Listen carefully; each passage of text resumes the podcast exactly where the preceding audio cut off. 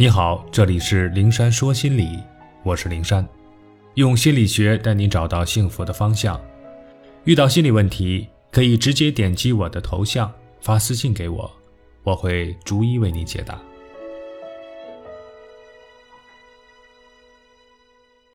一切拿业绩说话，不必过度迎合老板。讨好者不敢得罪人，随时附和别人。不敢发表自己不同于别人的意见和看法。当这个别人是自己老板的时候，这种讨好的心态就会更加强烈。毕竟，老板是自己的上司，是掌握自己升职或者走还是留等生杀大权的人。因此，对老板点头哈腰，老板说啥就是啥，老板叫干啥就干啥，处处迎合老板，毫无自己的思想。即便老板做错了，也不敢指出来；老板冤枉了自己，也不敢为自己辩解，处处给人以拍马屁之嫌。殊不知，他哪里是溜须拍马的心态，完全是惶恐不安、紧张、无措、自卑、价值感低、缺乏存在感和安全感等负面情绪促生的讨好心理在作怪。讨好者认为，只要自己处处讨好老板。老板就会对自己有个好印象、好评价。若自己对老板的工作提出质疑或者发表反对意见，老板一定会不高兴，会觉得自己事多。现实却是，在只是附和、丝毫提不出建设性意见和建议的员工，与时常和领导顶着干、有自己的思想和想法、时不时纠正老板的员工之间，老板呢，其实更喜欢后者。毕竟，单位招聘的是人才，不是应声虫，甚至是奴仆。员工能从不同的角度适时给老板提建议，及时指出老板运筹帷幄过程中的漏洞偏差，能够帮助老板完善管理、掌控全局，这对于老板来说是有利的。所以，放弃用讨好、迎合老板来换取肯定的错误想法，要克服内心的惶恐、畏惧。自卑、价值感低以及缺乏存在感、安全感等心理，最实用的法宝是提高自己的业务能力，提升自己的业绩。一切拿业绩说话，而非讨好和顺应。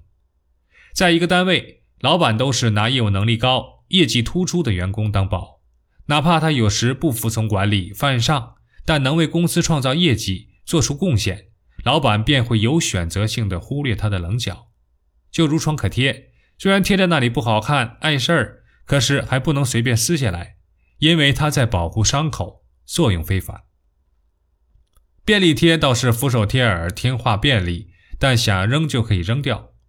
因此呢，对于讨好型人格的人来说，努力让自己变成老板眼里的创可贴，而非便利贴，是自救的有效手段。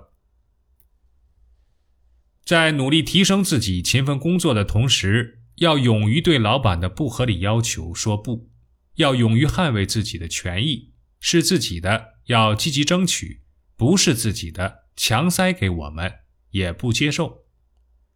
一次和一个电视台工作的女孩聊天，她叹气说：“最近心里堵得慌，因为本不是自己的责任，无故被扣掉了三百元全勤奖。”我问她具体原因，她说：“上个月的一天，她接了一个采访任务。”需要一大早就出发，事先跟领导说好了，他一早从家里直接走，就不去电视台打卡了。到时领导记着给他补上出勤记录。到月底出考勤记录的时候，他被记缺勤一次，并被扣掉全勤奖。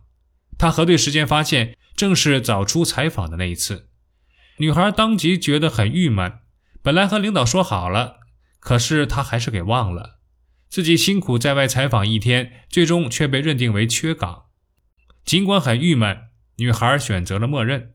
她不敢去找领导说这事儿，一是怕领导忘得太彻底，否认有这事儿，自己也不敢辩解；二是怕领导说自己小心眼儿，盯着这区区三百块钱的全勤奖放不下。但这事儿憋在心里，一想起来还就难受。我建议女孩还是跟领导说明事情，这不是三百块钱的事儿。而是是非对错的事，事情对了就是对了，错了就是错了。领导记错了，忘记了，疏忽了，他不该毫不反抗地承受这错误的裁定。实事求是去跟领导核对这件事，即便领导真的忘得很彻底也没有关系，有采访记录，有工作纪要，很多环节都可以证明他那天在外采访，可以帮助领导回忆起这件事。只要领导知道这事儿是他的疏忽，哪怕三百块钱没法补给他了，也算对他有个交代，也不至于想起来这事就难受。女孩踌躇了几天，终于鼓起了勇气。按照我的建议去跟领导谈了这件事儿，让他想不到的是，他刚提起个头，领导就恍然一拍脑袋：“哎，是是是，有这么个事儿，不好意思啊，我给忘了。”道歉完了之后，就是积极的进行补救。上个月的考勤表已经公布了，想改过来是不大可能了。钱呢也都发过了，要补发也得等下个月。不过这次你放心，我一定记着，下个月发全勤奖的时候，一定把这个钱给你补回来。女孩不好意思地说：“要是很麻烦，钱不用补也行。”但领导郑重地说：“是你的，一定得给你。”很快又是出新一个月考勤表的日子，女孩子果然拿到了补发的上个月的全勤奖。她开心地对我说：“坦诚跟领导说出憋在心里的话，感觉真好。以后我再也不畏首畏尾、顾虑重重了。实事求是、开诚布公，和领导交流起来并不可怕。”事实本就如此，一切可怕都是自己臆想出来的。还没等跟领导交流，就先把自己放在一个较低的位置，用仰视的目光看向领导，心里气场就先弱了下来。有想法也不敢说，有意见也不敢提。如此讨好，苦了自己，累了自己，领导也并不说好，何苦呢？无论面对的是什么样的领导，真实做自己都是一条铁律。